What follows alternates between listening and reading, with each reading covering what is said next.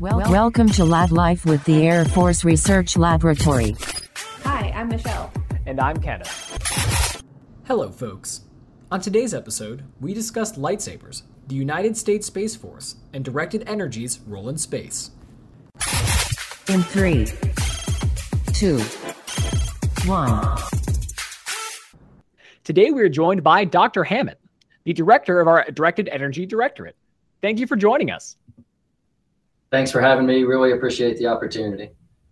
Of course. Uh, before we kick into anything, um, I'd be remiss if I didn't ask.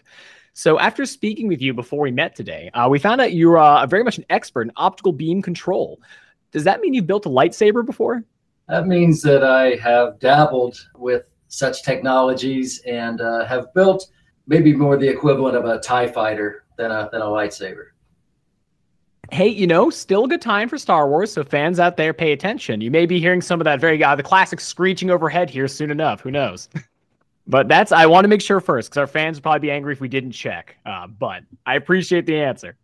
If if I had built such a device, I wouldn't be able to tell you. okay, final question then. So if you were to actually build one, if you did, uh, what color would you choose? Oh, that's a good one. Uh, I would probably choose Deep Air Force Blue. Now, see, that's the right answer right there. Obi Wan and you agree. that's very good. well, to transition from the jokes that I can't participate in, and because I don't have a, a background in uh, lightsabers, Dr. Hammett, we're talking about space now. What is your role and AFRL's role within the Department of the Air Force to include the Space Force now? Yeah, so let, let me try to summarize this quickly. The, the Space Force was established on December 20th, 2019. So immediately upon stand up of the Space Force, the question was asked do we need a separate space laboratory to develop technologies that are dedicated to the Space Force? And at the most senior levels of the department, the answer came back no. We're already doing a lot of great technology development and research for space within the Air Force Research Laboratory we have the Space Vehicles Directorate. We have the Space Electro Optics Division of Directed Energy. We have the, the Rocket Lab, uh, RQR, out at uh, Edwards Air Force Base, and a number of other activities sprinkled throughout the, the enterprise. And the main piece is even though we have these dedicated uh, activities, which we are, by the way, transferring over to the Space Force, billets and funding will move associated with those groups.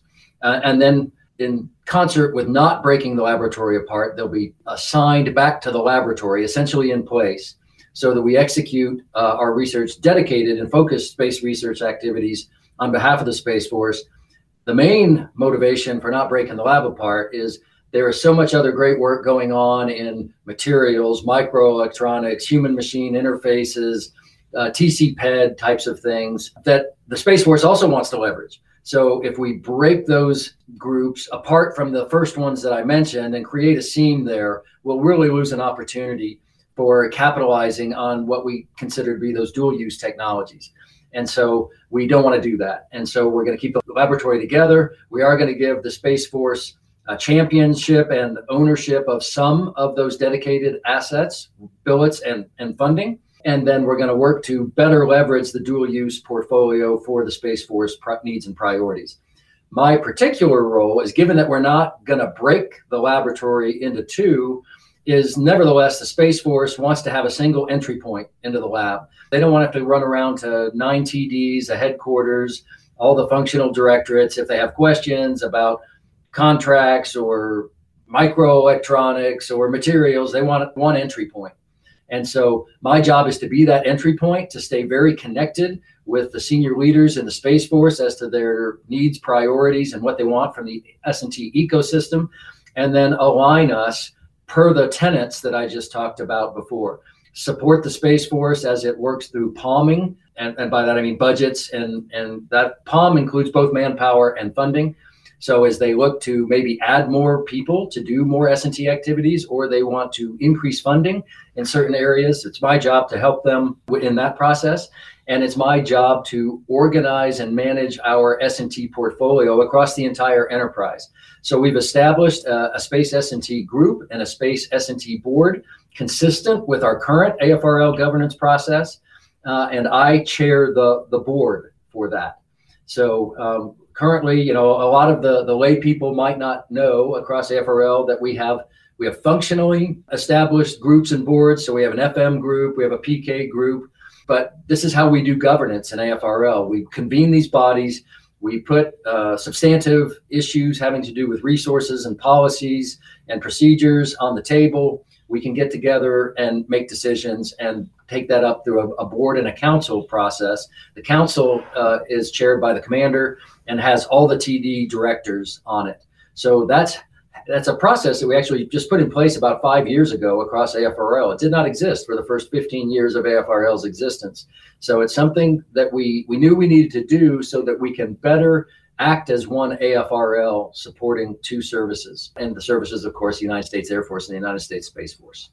Yeah, I think that's a really good overview of AFRL is is taking that step to make sure that we're fully supporting both services and, and you're the you're the conductor or the, the the pipeline to make sure that happens and for some of our listeners that might not be familiar with like our our corporate structure when we talk about pk and fm we're talking about you know contracting is part of this finance is a part of it it's not it's not merely the science there's so many business functions that it, that go into this uh, decision making too and our, our our tds or our technical directorates you, you outlined it perfectly. You can't take materials in manufacturing. That's not just a traditional Air Force thing. That's a, a Space Force thing too. And we often hear, uh, I think it was General Pawlikowski once said that you know a technology doesn't know its application until we tell it. So is is this uh, advancement in material sciences that ap- apply to an airplane or or a spacecraft? You know, it doesn't know until we tell it. So I think that's a really good uh, explanation of, of of why um, you know the our senior leaders made the decision to keep the laboratory together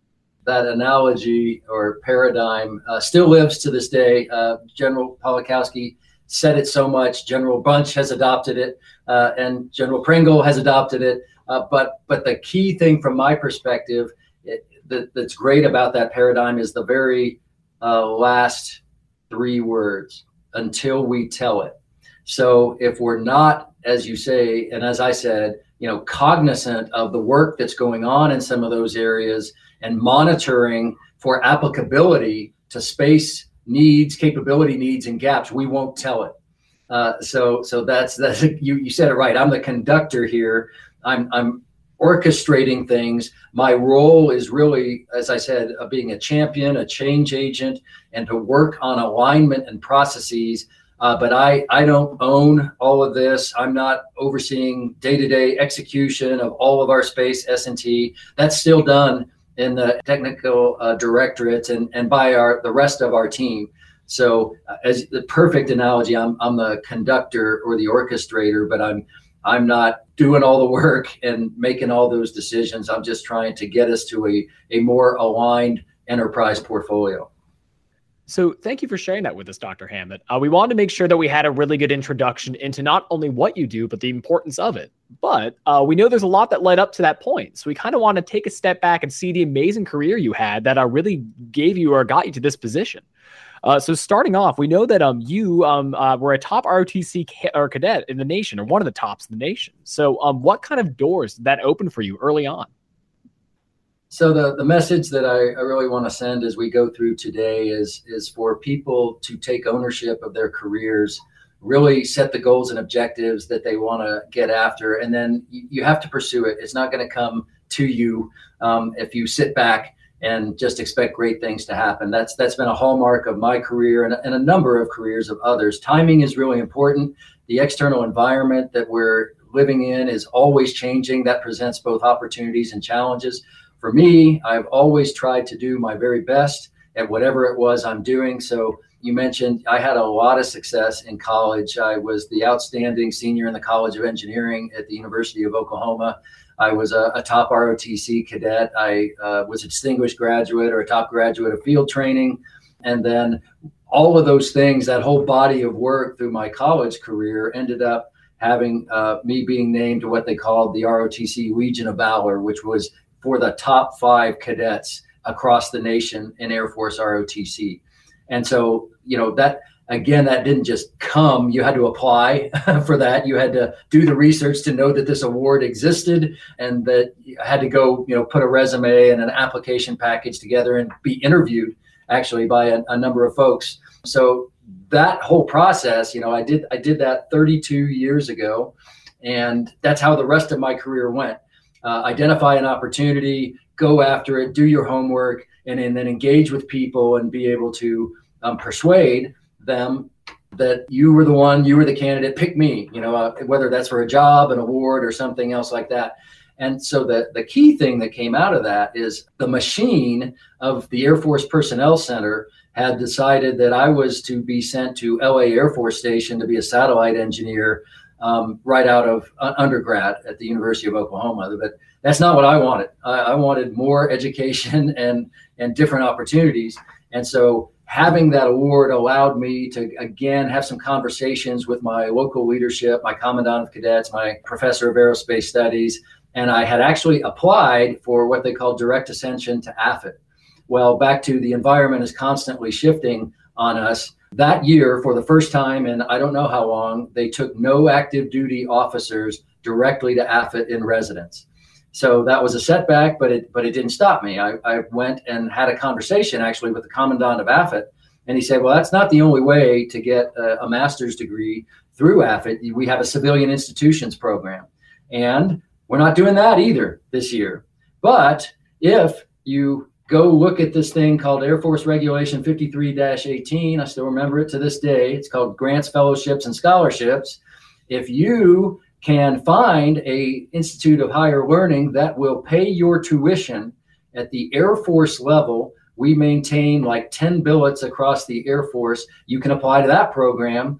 And if selected, the Air Force will pay your salary. The institution of higher education will pay your tuition um, and your books, and it's win-win because the, the Air Force doesn't have to tote the whole bill. You get to go to grad school, and the institution uh, gets you as a cheap second lieutenant labor. And that's actually what happened. Uh, you know, long story short, but it, it didn't again happen immediately. It was a race down to the deadline. I had to apply. I had to identify an institution. I had to find a program um, that would pay for my tuition. And so what that ended up being for me was MIT. I, I, went from the plains of Oklahoma to Cambridge, Massachusetts, and got accepted into MIT, got accepted into what was called the Draper Laboratory Fellowship Program. And so MIT accepted me. Draper Laboratory agreed to pay my tuition because they had a fellowship program, and the Air Force paid my salary. And I got the exposure to all of those great things an Air Force higher education program, a fellowship at Draper, which, by the way, used to be the MIT Instrumentation Lab. That's where all the work was done on the Apollo guidance, navigation, and control program. And the guys who did it were a lot of my professors at MIT. Um, so could have gone to LA and maybe that would have been cool working in a SPO, but it just catapulted my career in a completely different way to go work where we were doing Apollo uh, guidance, navigation, and control, getting taught from the greatest minds in the country who had developed and programmed the algorithms, you know, on the com- the computing resources we had back in 1968 and nine were nothing like we had today. And imagine you being the astronaut sitting in the cockpit with, am I going to get to the moon and back safely based on what these guys coded up into this little processor? The courage, the tenacity, the perseverance of that whole team amazing. And and I, I, don't think I mentioned this to you before, Kenneth, but it just popped into my head. Uh, I was actually asked to go back for the 50th anniversary of Apollo a couple years ago and speak and attend a, a reunion, and, and I I did uh, uh, as a Draper Fellow alum, and that was just amazing. They had a, a huge display, and they were celebrating all that, and to be part of that history and that legacy has carried me through. And, and back to what I just told you today, I growing up as a kid, I wanted to be an astronaut. I had a moon mural on my wall. Uh, and so it was the start of a dream come true to go from Oklahoma to MIT to work at Draper to be in that ecosystem of brilliant minds doing innovation that led uh, this nation to the moon and back. I just say, uh, what a rewarding story of being your own advocate. And you mentioned being persuasive. Are those skills that you know, I mean, I think being your own advocate, I think is something that we we learn and we can um, keep it in the forefront of our mind. That get yourself where you see yourself. But how did you learn to be so persuasive? You know, you mentioned General Pawlikowski, and I was a young kid at that point. I was probably more uh, persistent, uh, but but you do your homework. And one of the things I learned from General Pawlikowski much later in my career, and this has helped me out. You know, do your homework, know the facts. You know, the whole career shapes you. Going to SOS, you learn how to put a succinct briefing together. You can have all the facts, but if you don't have that boiled down into the the three main points or so that will carry the day, you've got to learn those skills uh, I learned those over my career. And General Pawlikowski uh, always, in, in her dealings with the bureaucracy uh, of, and this has served me much better in my later career, uh, overwhelm people with facts and convey to them the confidence that you know what you're talking about. But be able to again boil that down into the into the key points that are relevant and impactful, and just practice. Right. So you you've got to practice that and and have opportunities and then start low and then you know move up into bigger and bigger forums with greater and greater impact and know your audience knowing your audience is key what they hold important what you know uh, for people like um, you know the mit applications committee and such you know they wanted to know that that you were serious. So put put effort into your application package and try to meet them where they're going to be looking for your qualifications for decision briefings and other things. Again convey that you know what the, the decision authority is looking for that you're you're not just in it for you that you're there to support what needs and priorities they're looking for and particularly when you're applying for jobs or other things not only that you know what you're doing um, but you're a team player and you're you're willing to work with others and and you can adjust and adapt. That's one that's been one of the main hallmarks of my career that i think makes me adaptive is that even though I, uh, you know, we'll get to the rest of my career chronology, but eventually got a PhD in, in, in dynamics and controls. And I can speak that language. I can go sit with chief scientists and, and techno speak geek, but I, I can also speak to operators. I can also speak to junior force members because I was a junior force member at one point. Um, so having those different perspectives and being able to tailor your communications, your message, and your point to the different audiences is really a key. You can't use the same message and, and platform for every audience. You got to be able to to con- communicate and connect to whoever it is you're trying to do that with.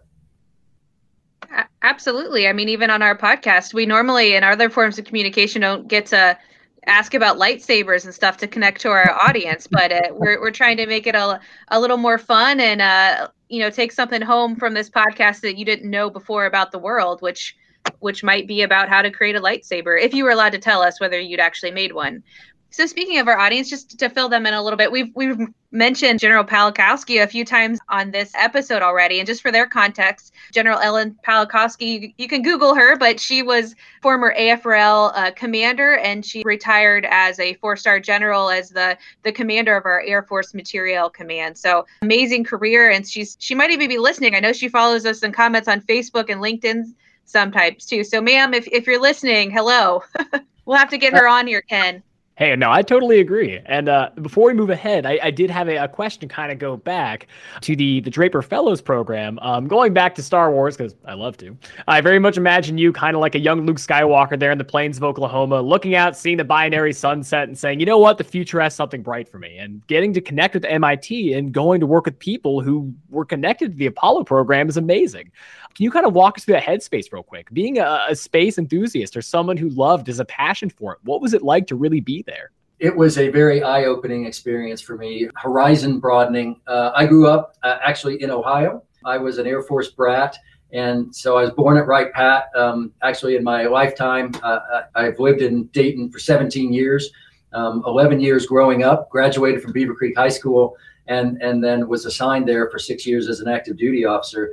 Uh, so it was a bit of a culture shock to go down to Oklahoma, but my family was from Oklahoma. I had some support system there, which is part of why I went.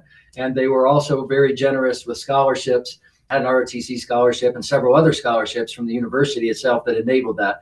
So from the plains, the Midwest, the great Midwest to the South, the, the deep South or the redneck Bible Belt, deep South to MIT and Cambridge and a, a very multiracial, multicultural, urban, uh, history steeped culture was just tremendous. Uh, what what a, a round out of of the, experiences and things that I didn't have before. So now I'm just immersed in technology and civilization and history. And it was incredible. It was, again, it convinced me that this was a career path for me and that I would stay and I would continue to follow the stars and, and keep going down this, this path. That is so cool. Yeah. Again, uh, being a bit of a space geek myself, like to be in the presence of those people and to see that in person, I mean, that would be beyond cool. So definitely a little jealous, but I'm glad to hear you got to do it. That sounds like quite, like you said, quite the opportunity. It's it's pretty crazy to walk into some of your classrooms and you know see a guy's name who, like I said, was over on the wall at, at the Draper Lab, and then he says, um, "Pull out your textbook," which he wrote. Um, and, right, and that's what everybody across the country is using to teach astrodynamics again, almost like it's a, such a unique experience because even you know when I was uh, studying journalism, never quite had that level. Met some cool people, but never I wrote the book and putting it down. So, um, like you said, that gives you such a, a cool opportunity and uh, expands your horizons. Because what a way to be inspired than by the people who helped, like you said, write this history themselves. Um, we know you eventually reconnected Wright Patterson Air Force Base um, by working with the Foreign Tech Division. Uh, what did you do there exactly? Yeah, so so after MIT and Draper, that's where I went. I was assigned to, to Wright Patterson, and now for something completely different. Uh, I talked about the academic community and things that I'd done. Uh, so now I was in the science and scientific and technical intelligence, which is what the old Foreign Technology Division used to do. Now we call it NASIC, the National Air and Space Intelligence Center went through. I, I, actually i'm one of the one of the few one of the proud. Back to timing timing matters. There were all kinds of crazy things going on when i was there. There was a company grade officer reduction in force while i was at nasic which i survived and a lot of my friends didn't. And we went through like four name changes. And i have all the patches because we you know you had to wear, get them for your bdus uh, and and so we went through multiple name changes cultural changes. Uh, the whole the whole point there was adding air and space to the name, you know, recurring theme. 20, 30 years ago, we were talking about making sure we had the appropriate emphasis on space. And, and we were doing it in the intelligence community. And the really cool thing that I got to do there was uh, use my degree and my technical acumen. My job was to use sensor data that we collected from our intelligence assets to estimate the performance of foreign missiles um, ICBMs, SLBMs, so intercontinental ballistic missiles, sub-launched ballistic missiles. And so we have a whole worldwide apparatus. This in- introduced me to the intelligence community. It, I had to get a top secret uh, clearance with access to information that we that we don't have to this day. And that kind of a joke back to I've worked a lot of classified programs then in my career, building lightsabers, maybe, and, and other things that we can't talk about. But uh, I got to use my degree in optimal estimation and control theory to develop and apply algorithms to estimate performance of these systems. And a couple of couple of really interesting things, given the timing again. This was 1991. Operation Desert Storm uh, was happening, and one of the major threats that we faced at that time was Scud missiles. Um, that were being moved around and shot at our at our troops, and, and it was a big threat. And the shop I was in, that was one of their main jobs was to try to figure out where those missiles were going, how far could they reach. So I did short range ballistic missiles, but the full gamut.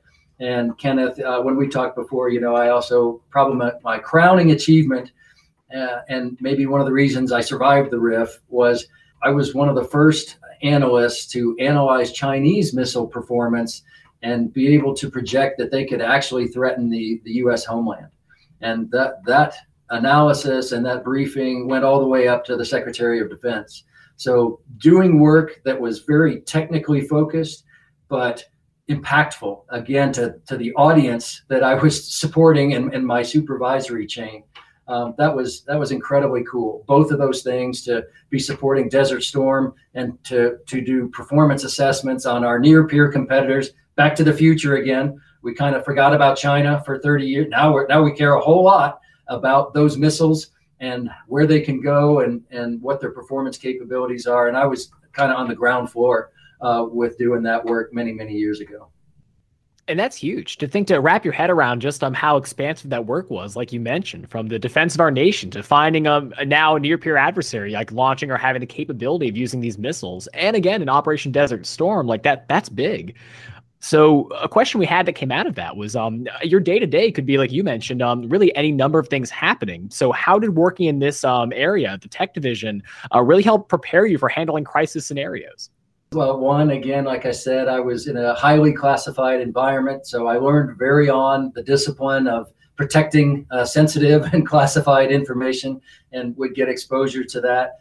Um, it was a team sport. Uh, I supported an analyst down the hall. So I, I did the technical analysis, but I wasn't, quote, the, the authorized expert to make the technology assessment. The intelligence community has a process by only certain intelligence officers uh, can make those official assessments and produce those reports. So I learned about working on a team and, and division of authority and responsibility. Uh, with that particular thing is something that's carried through my entire career. A lot of folks, particularly in the laboratory, who haven't been in a hierarchical military organization don't necessarily understand decision authority. Not everybody can decide officially to do certain things. Um, and you, you really understanding that in a career is important, particularly as you move up, because you get more and more decision authority, responsibility. There's there's consequences to decisions, and you you really have to understand those and and factor that in when you when you're making those kinds of things. And then uh, the final thing, and this is a little bit more on the lighter side. I worked in an office with no windows uh, in a cubicle for three years, and it told me I really didn't want to do that the rest of my career. I wanted to get to someplace eventually like beautiful uh, Albuquerque, New Mexico, where if you're looking behind, I have windows, I have sunlight streaming into my office 340 days a year. And I'm no kidding, that really affected me. Uh, that I have pursued the sun uh, for, for a lot of the rest of my career. And it's funny you say that because I know you say on a lighter note, but definitely being in a darker or a room with no windows, I could see that definitely being kind of almost like not like a dungeon or anything, but definitely darker. So it's good to see you could brighten up those windows after doing that important work. When I was at MIT, I used to leave uh, from home in the morning. That's, I mean, that's very far north for those who haven't been to Boston. I'd leave in the morning. It was dark. I'd get out of school. It was dark. I lived in the dark for two years. But you know that helps you focus when you're trying to get a graduate degree at MIT. Um, but you can't you can't live that way forever. At least I couldn't. And it continued in Ohio. So five years of that, it was like time to get out in the sun. Well, speaking of the sun, what are some of the roles that you've had uh, in sunny New Mexico? A very brief snapshot to transition is I, I actually spent uh, nine months in the laboratory in Ohio and then went and did a PhD up at the Air Force Institute of Technology. This is a very interesting story. I'll tell this one. So I didn't even know Kirtland Air Force Base in Albuquerque, New Mexico existed. But while I was at FTD, then NASIC, uh, I told you I'm not the typical PhD. I'm not the typical SES. I was actually a pretty good athlete in high school.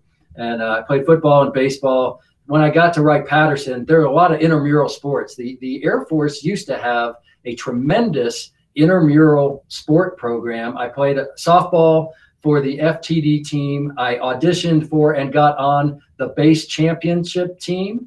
And my first trip to Albuquerque, New Mexico was part of the AFMC command softball team uh, because we had tournaments all across the Air Force. We used to do these things prior to COVID and other sequestration and funding reductions. There used to be a lot of opportunities for fun stuff. So I came here um, as as part of a championship softball team for a tournament. I said I fell in love with the place. Back to making your own opportunities. Uh, when I went for my PhD program, I selected a track and a program that had a follow-on assignment to Kirtland Air Force Base. So I worked that, uh, and I never would have had that opportunity without the softball and the, and the tournaments. I just wouldn't even have known it existed. But that's how I got here. Oh, absolutely, yeah. Okay, so uh, keeping on the theme of timing is important. Timing is everything. I, I mentioned my follow-on assignment. I got to Kirtland, and it turns out the people who had put in my REC, my advanced ac- active academic degree billet, had moved on. Um, had they had actually changed the billet to something that didn't line up with the with the track that I had gotten at AFIT, and it was a complete mismatch. And and I was like disappointed. I was actually crushed. And the other thing that happened was it was a job that required me to have that top secret security clearance, which had lapsed while I had been getting my PhD. so so I couldn't even go in the building where I was supposed to work. But I had a network on base. Actually, the analyst that I had worked with at Foreign Technology Division had been sent here uh, to Kirtland and was working in another office. And I reached out and connected with him and a few others. And long story short, they pulled me over uh, into a different organization. I got out of that mismatch and, and that, that bad deal. Um, but they had resubmitted me for my clearance. So it came through, and I went over into this cell of working highly classified technology development for directed energy which was my induction into the directed energy mafia, which I have never been able to escape. In fact, you could call me the made man. I'm the Don for directed energy in the Air Force. You know, I love that. directed energy mafia is a new one for me, and I think that's very funny. So um, with that in mind, uh, that, that opens up a really cool part of your career. I was very excited to talk about. Um, we know once you connected and started working more into um, with directed energy, um, you became an expert in optical beam control. So we talked about that earlier with lightsabers, but how do you become an expert in that field?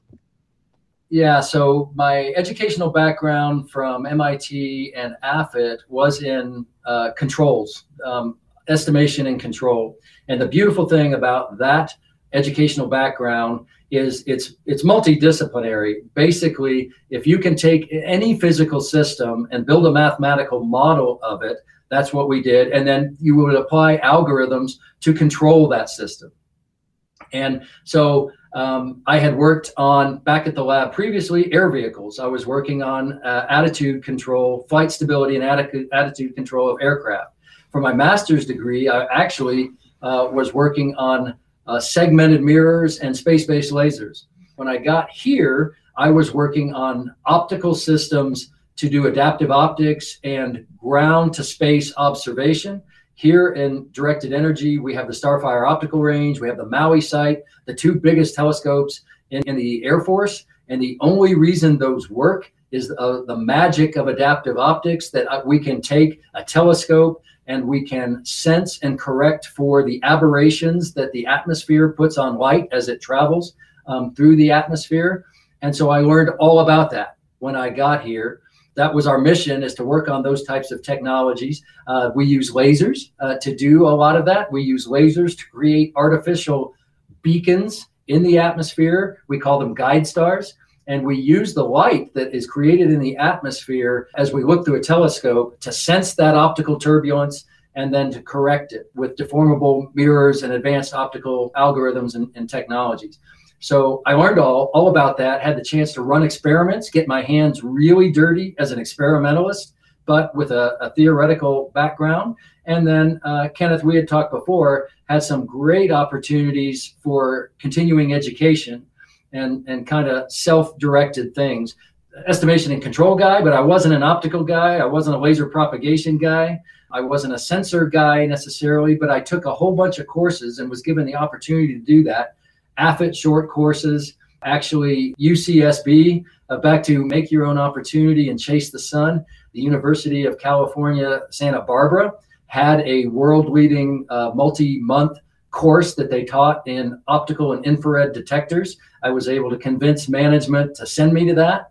And so a, a number of things to augment my academic education with hands-on practical uh, education for the systems and technologies that I was developing.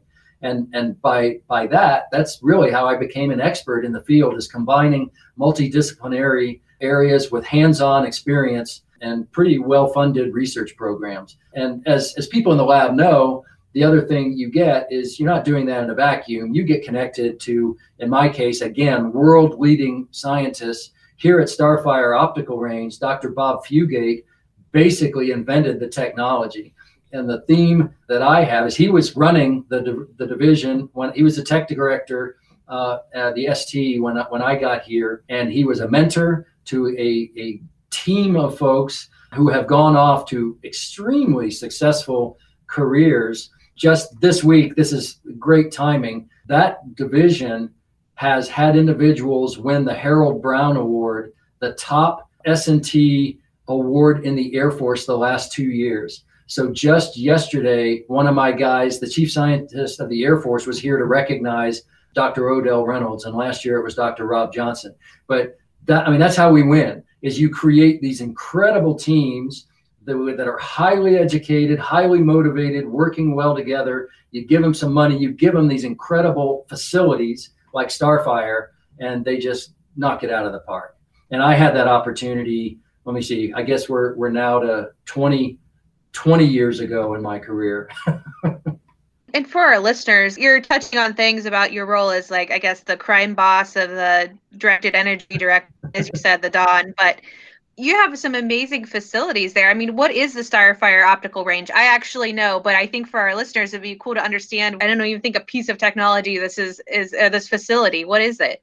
So Starfire Optical Range is a complex that houses uh, several buildings and multiple telescopes. As I said, the, the Air Force's largest. We have a three and a half meter telescope. We have a one and a half meter telescope. We have a beam director telescope. We have a couple of one meter telescopes that were designed for daytime use. And so we operate this complex to, as I said, look at space objects of interest to the Air Force. We are tracking low Earth orbit uh, satellites. We are developing technologies to keep track of where they are, to take pictures of them. In particular, we characterize. We can actually, using this magical adaptive optics technology, take completely resolved images of LEO satellites. Uh, folks could go LEO, low Earth orbit, which is around a thousand kilometers in, in altitude. You can go look at some of the stuff we did. I'm just thinking back to one of the things that we put in Rob Johnson's justification for the Harold Brown Award was he actually used one of the telescopes to collect the only imagery of the space shuttle that was re-entering the atmosphere back in 1986 when it exploded. So we can take pictures of satellites, low Earth orbit objects that you can't get anywhere else. And we can tell if, if pieces have fallen off, if they're healthy, if they're operational.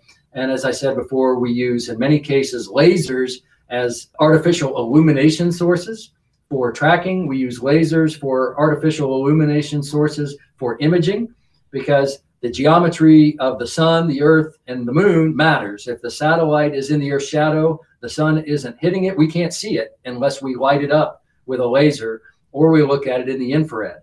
And so we work on all these technologies to get 24 7 visibility, access, situational awareness, and characterization of things in space. For the last five years, we've been pivoting to the geosynchronous orbital regime, which is 36,000 kilometers above the surface of the Earth.